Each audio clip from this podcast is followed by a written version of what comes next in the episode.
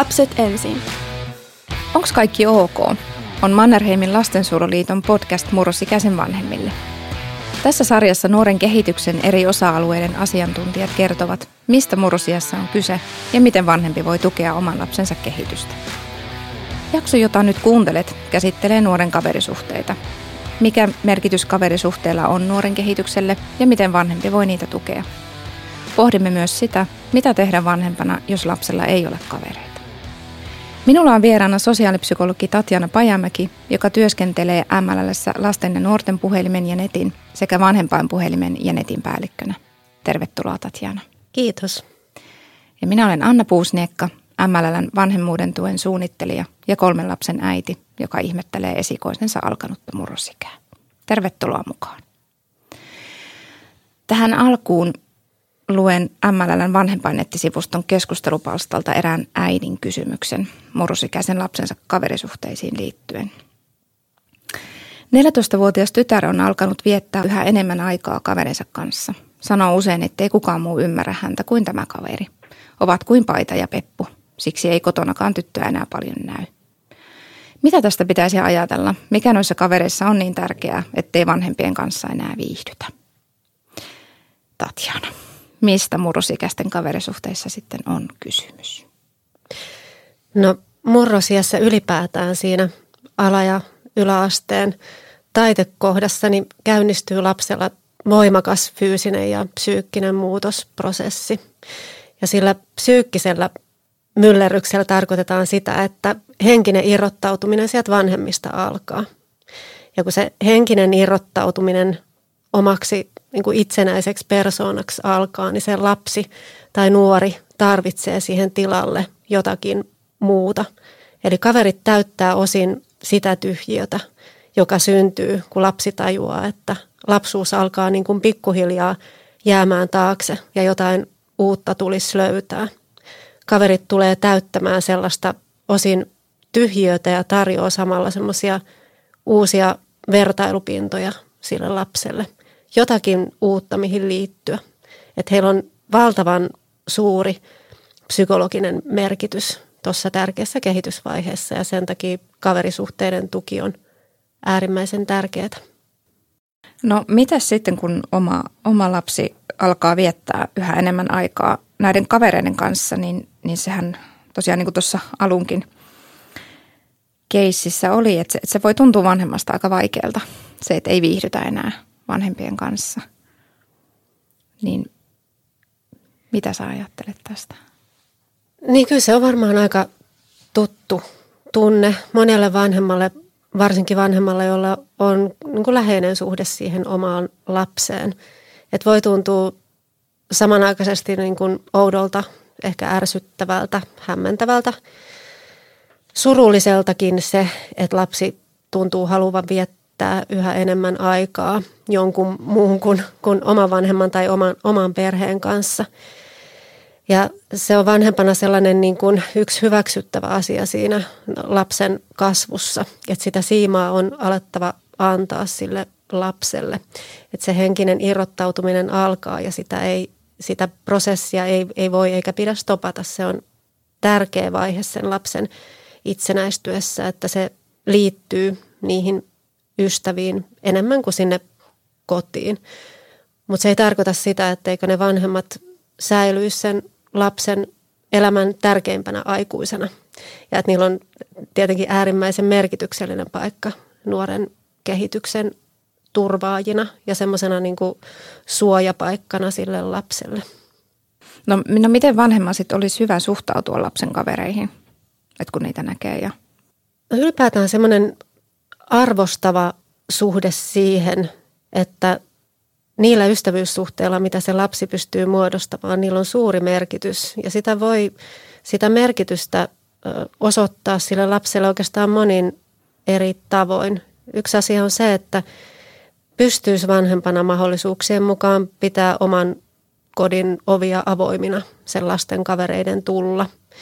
Ei tarkoita sitä, että pitäisi kokonaan luopua omasta yksityisyydestään, Mutta että mahdollisuuksien mukaan näyttää sille lapselle, että täällä meillä on, on lupa teidän viettää aikaa ja, ja mä pidän siitä, että sä vietät aikaa tässä lähellä ja tapaat ystäviä täällä meillä niin, että mä myöskin pystyn näkemään sitä, että mitä, mitä teidän välillä tapahtuu ja mitä te ylipäätään teette.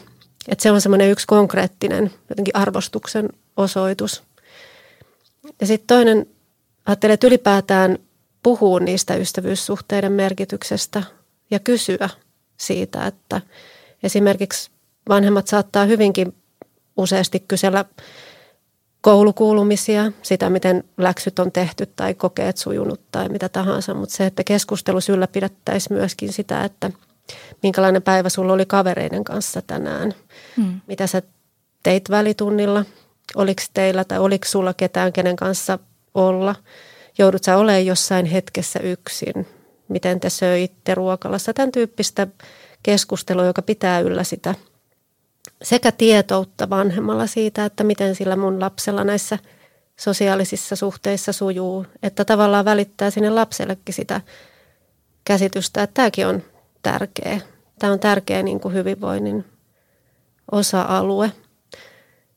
Ja sitten monesti jotenkin sitäkin mietin, että näistä asioista voisi myös antaa palautetta sille lapselle – et monesti sitä huomaa antavansa palautetta jostain hyvistä suorituksista tai jostain muusta, mikä voi arvosanoa mitata. Mutta se, että, että lapsi esimerkiksi hoitaa hyvin sosiaalisia suhteitaan, niin se olisi myös yksi sellainen, mistä vanhempana voisi kiittää.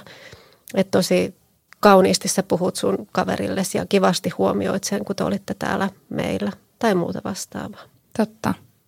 Tota, mulle tuli mieleen vielä tai tavallaan näistä kavereiden merkityksestä niin kuin sille nuoren kehitykselle, että, että jo, joskus ollut tätäkin jotenkin, että, että niin kuin pitäisi välttää arvostelemasta niin kuin sit taas nuoren kuullen, että vaikka olisi niissä kavereissa jotain sellaista, mistä ei niin kuin itse pidä. Mihin tämä perustuu? Joo, toi on tosi tärkeä pointti, että vaikka itsellä olisi semmoinen ajatus siitä lapsen kaverista, että onkohan tämä nyt niin kuin hyvä tämä heidän keskinäinen suhde ja, ja ei oikein tiedä, että mihin, mihin tota, mitä ajattelisi jostain syystä lapsen ystävästä, niin pitää olla tosi tarkka siitä, että ei arvostele sitä ystävää lapsen kuullen. Lapsi tuossa vaiheessa yleensä samastuu niin voimakkaasti niihin ystäviinsä, että se arvostelu tavallaan osuu suoraan siihen lapseen itsensä. Se on niin kuin henkilökohtainen loukkaus. Ja sitten muutenkin olisin kyllä aikuisena kovin tarkka siitä, että millä tavalla muista ihmisistä ylipäätään puhutaan. Mm. Että se valuttaa sinne lapsille ja nuorille lupaa ja tapaa käyttäytyä suhteessa toisiin lapsiin. Että semmoinen niin kuin solidaarinen ja kunnioittava tapa ylipäätään puhua ihmisistä, niin, niin olisi tärkeä kaikenikäisille, mutta jotenkin ennen kaikkea tämän ikäisille lapsille, joissa ne tai joilla ne vertaissuhteet niin tärkeäksi muodostuu. Joo, eli toi on niin kuin yksi sellainen konkreettinen tapa, miten edistää niin kuin oman lapsen kaverisuhteita, että myös toi, että miten puhutaan toisista. Mitä muita semmoisia konkreettisia neuvoja tai ajatuksia sulla on, että mitä, mitä vanhempi voi, voi niin kuin edistää sitä lapsen kaverisuhteita? No paljon varmaan riippuu siitä lapsen temperamentista eli siitä tai persoonasta, yksilöllisistä ominaisuuksista, että minkälaista NS-tukea lapsi niihin kaverisuhteisiin tarvitsee. Että jos ajattelen, että on tosi ujo ja sosiaalisissa tilanteissa niin kuin varautuneesti suuntautuva tai suhtautuva mm. lapsi, niin silloin on minusta tärkeää, että vanhempana ensinnäkin jotenkin tuottaa sitä puhetta, että se lapsi on just hyvä sellaisena kuin se on. Sen ei tarvi olla yhtään mitään muuta tai yrittää olla jotenkin ö, rohkeampi tai räväkämpi. Että on tärkeää, että se on hyväksytty sellaisenaan. Mutta sitten jos esimerkiksi uudet tilanteet tuottaa jännitystä, niin voi vanhemman kanssa käydä läpi niitä tilanteita, ennakoida, että mitä missäkin uudessa porukassa saattaa ehkä tapahtua. Se lapsi osaa hahmottaa, että että mitä odottamattomia tilanteita siellä voi tulla. Voi jopa pohtia lapsen kanssa niin kuin etukäteen, että minkälaisia asioita voi kysyä toisilta lapsilta, jos lapsen on esimerkiksi vaikea keksiä juteltavaa tai spontaanisti keksiä niin kuin kysyttävää toisilta lapsilta, niin keksiä niitä asioita, että mitä ne vois olla. Ja mitä sellaisia asioita voisi olla, mitä sä voisit kertoa itsestäsi tai sun harrastuksista ja niin edelleen. Tai aika semmoista niin kuin konkreettistakin niin sanottua harjoitusta on, on vanhempana mahdollista sen lapsen kanssa tehdä. No miten sitten, kun, kun nuorella on, on niitä kavereita ja, ja joskus sitten tulee kiistoja ja kuulee just joskus vanhempien juttuja siitä, että, että ollaan aivan ihmeessään, että tosiaan ollaan hyvin kiinteästi yhdessä ja sitten yhtenä päivänä riidellään ja, ja että mä en enää halua nähdä tota, tota niin, niin miten näihin, näihin pitäisi sitten vanhempana suhtautua? No tosiaan joillain lapsilla nämä ystävyyssuhteet saattaa olla niin kuin tulisempiakin johtuen lasten erilaisista temperamenteista ja tavoista suhtautua toisiin. Eikä niin kuin ystävyyssuhteet aikuisenakaan aina suju ongelmitta. Et joissain kaverisuhteissa voidaan riidellä paljonkin, mutta oleellista on ehkä hahmottaa sitä, että kuinka tasavertaisia ne suhteet on näissä riitatilanteissa. Et silloin jos toisella osapuolella tuntuu olevan aina jonkunnäköinen ylivoima niissä tilanteissa, niin sitten on ihan hyvä keskustella sen lapsen kanssa, että mistä on kysymys ja minkälaista asioista niitä riitoja tulee ja saako ne riidat ylipäätään selvitettyä. Silloin kun lapset tavallaan riitelevät asioista niin kuin tasavertaisina, niin siinähän parhaimmillaan opitaan sellaisia perusihmissuhdetaitoja. Opitaan neuvottelemaan ja opitaan kertomaan omia mielipiteitä ja sitten tarvittaessa myöskin ja toivottavasti myöskin sopimaan niitä, niitä riitoja, mitä heidän kesken on, on syntynyt. Et riidat ei aina tarkoita sitä, että asiat olisi jotenkin ongelmallisia tai ystävyyssuhteista tarvitsisi luopua. Mutta tietenkin silloin, jos lapsi alkaa vaikuttaa niin kuin surumieliseltä tai ärtyneeltä tai vanhempi muuten huolestuu niistä ystävyyssuhteiden laadusta, niin on tietenkin hyvä sitten kartottaa, että mistä siinä ystävyydessä oikeasti on kyse. Ja ehkä keskustella lapsen kanssa ylipäätään siitä, että minkälaisia asioita ystävyydeltä pitäisi odottaa ja minkälaista käytöstä puolia toisin on hyvä osoittaa toista kohtaan. Vielä palaan tuohon asiaan, että, että vanhempana siihen kokemukseen, että jos on talo täynnä lapsen kavereita ja, ja tota, paljon on oma lapsi menossa kavereiden kanssa, niin, niin joillain voi olla huoli siitä, että, että kun he miettii niin kuin vanhempana, että kuinka paljon ja millä tavalla vietetty aika kaverin kanssa on, on ok, niin mitä, mitä sä sanot siihen? Sen ehkä voisi kääntää niin päin, että pohtii sitä aikaa, mitä lapsi viettää myös sen vanhemman kanssa, että se on riittävää. Että on tärkeää, että lapsi saa toteuttaa niitä sosiaalisia tarpeitaan kaverisuhteissa, mutta täytyy jäädä myös sitä väliä aikaa olla sen oman vanhemman kanssa ja pelkästään oman perheen kanssa. Et se, on, se on tärkeää monesta syystä. Sen väljän ajan riittävyys takaa sen, että se lapsi pystyy myöskin kertoa isoista asioista, mitä sen mielen päällä on vanhemmalla. Jos sitä aikaa ei ole, niin niitä tilaisuuksia kertoo mistään mm. huolista ei sille ja vanhemmalle yksinkertaisesti tule. Ja sitten toisaalta niin tonikäiset, murrosikäiset lapset voi olla aika sellaisten voimakkaidenkin sosiaalisten roolipaineiden ristitulessa siellä omissa porukoissaan ja ne tarvii semmoista lähe, niin kuin lepoaikaa aikuisten kanssa, jossa ne saa tavallaan riisua kaikki ne sellaiset murrosikäroolit itseltään ja vaan niin kuin mm. levähtää.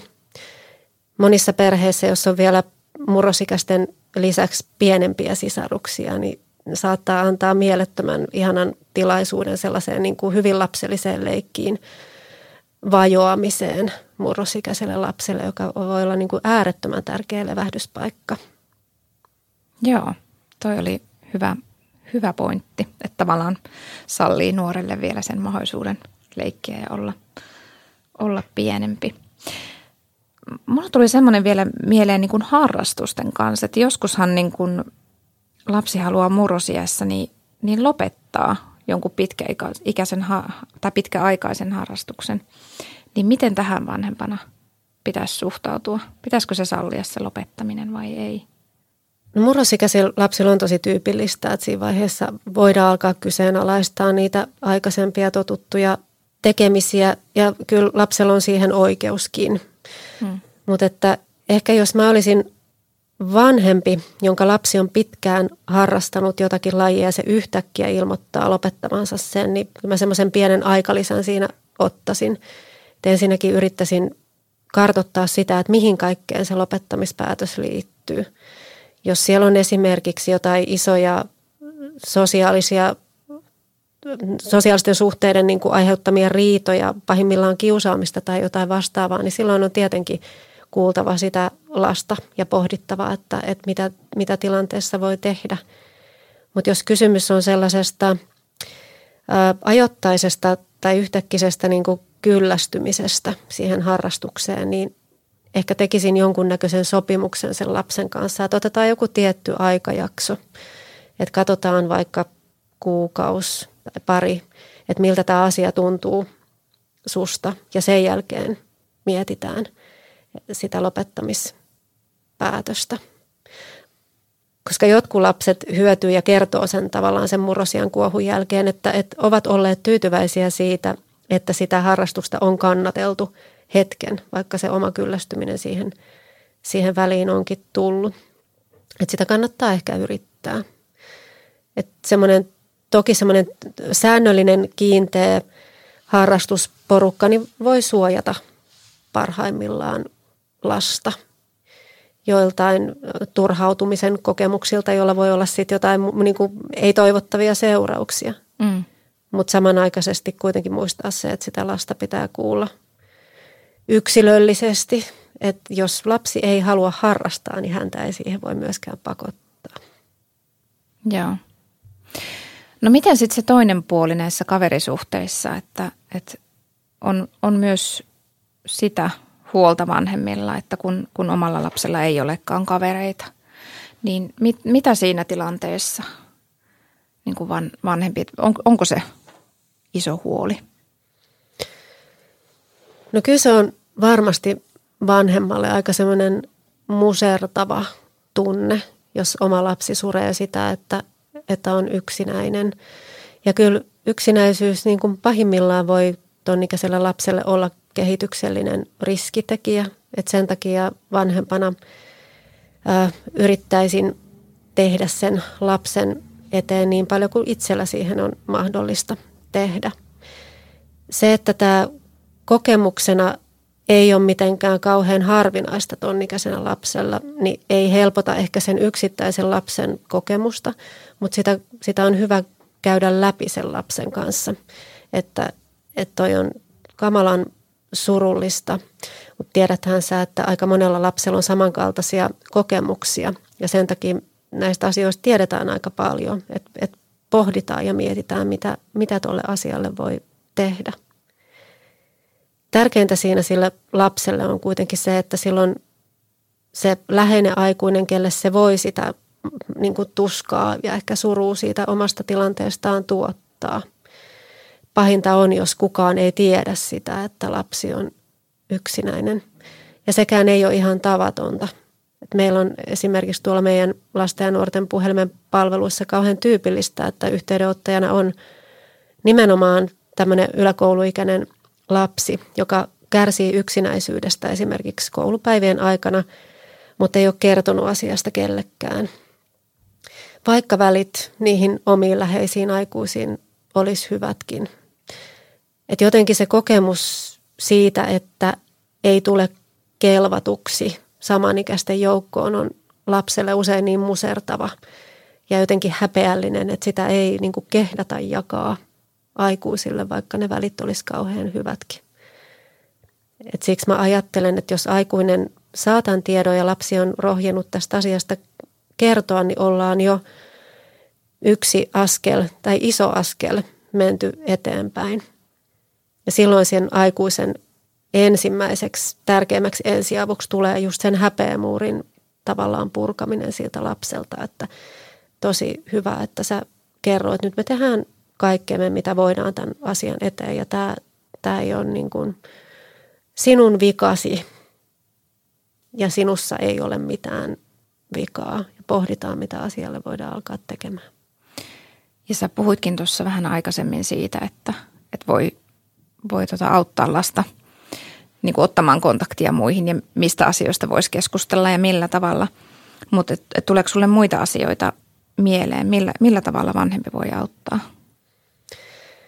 tässä kohtaa? No mä, mä ymmärrän äh, vanhempien semmoisen keinottomuuden tunteen tässä vaiheessa, kun lapset tuntee yleensä yksinäisyyttä sitten jossain muualla kuin siellä kotioloissaan. Että vanhemman on, on vaikea mennä suoraan vaikuttamaan kouluyhteisöihin ja harrastusyhteisöihin. Että siellä tietenkin sitten niiden ryhmän ohjaajien vastuulla on aika paljonkin itse asiassa lasten semmoisesta henkisestä hyvinvoinnista. Mutta se, mitä vanhemmat voi tehdä ja mikä, mikä ei ole alkuunkaan pieni asia, on se, että se lapsi on näkyvä siellä kotona. Se, että monesti tällaiset yksinäisyydestä kärsivät lapset niin kokee jotenkin semmoista niin kuin näkymättömyyttä ja ääriviivattomuutta.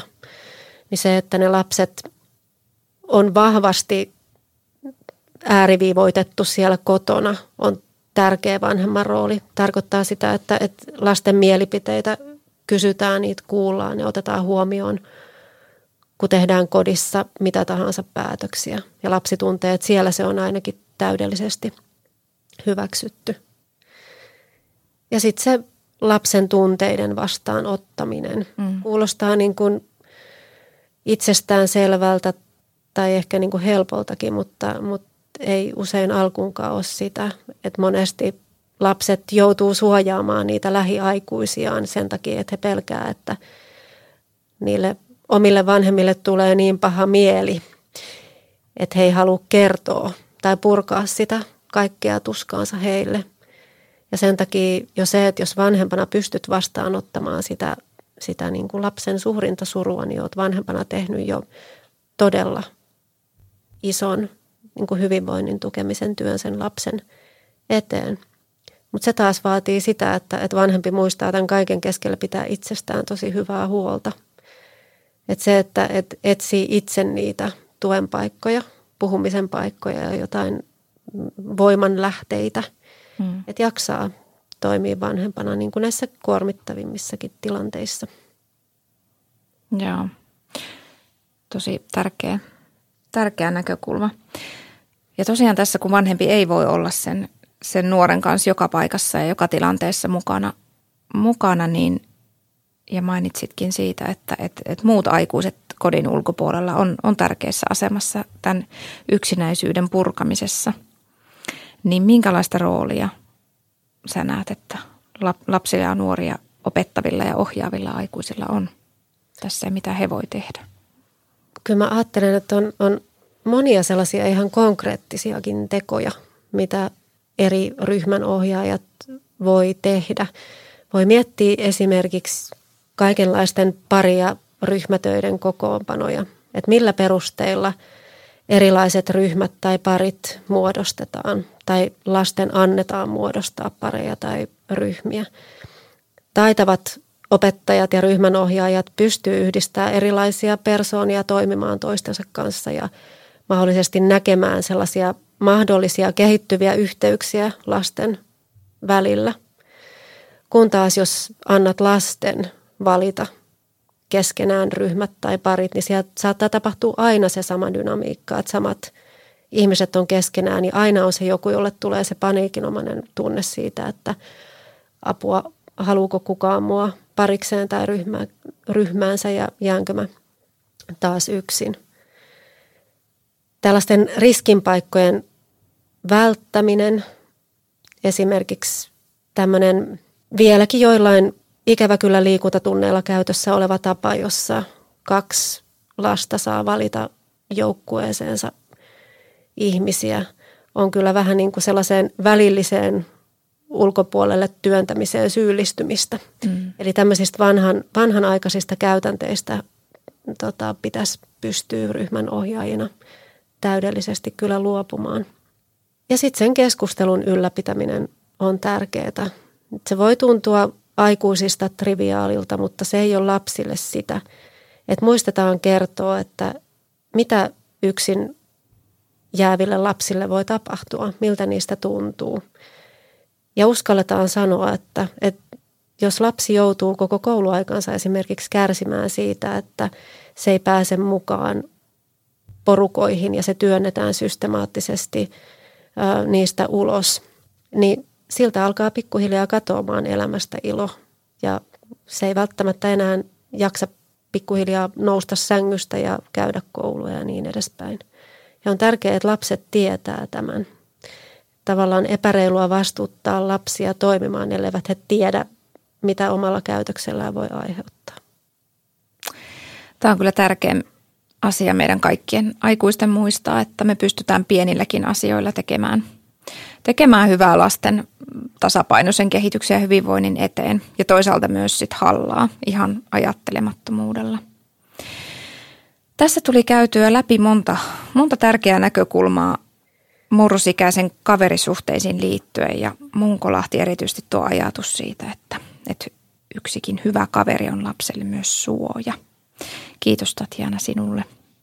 Ja sinä vanhempi voit kuunnella myös muut Onks kaikki OK-sarjan jaksot ja tutustua MLLn vanhempainnettiin, josta löytyy lisää tietoa ja tukea murrosikäisen vanhemmalle. Vanhempainnetin löydät osoitteesta www.mll.fi kautta vanhempainnetti. Lapset ensin.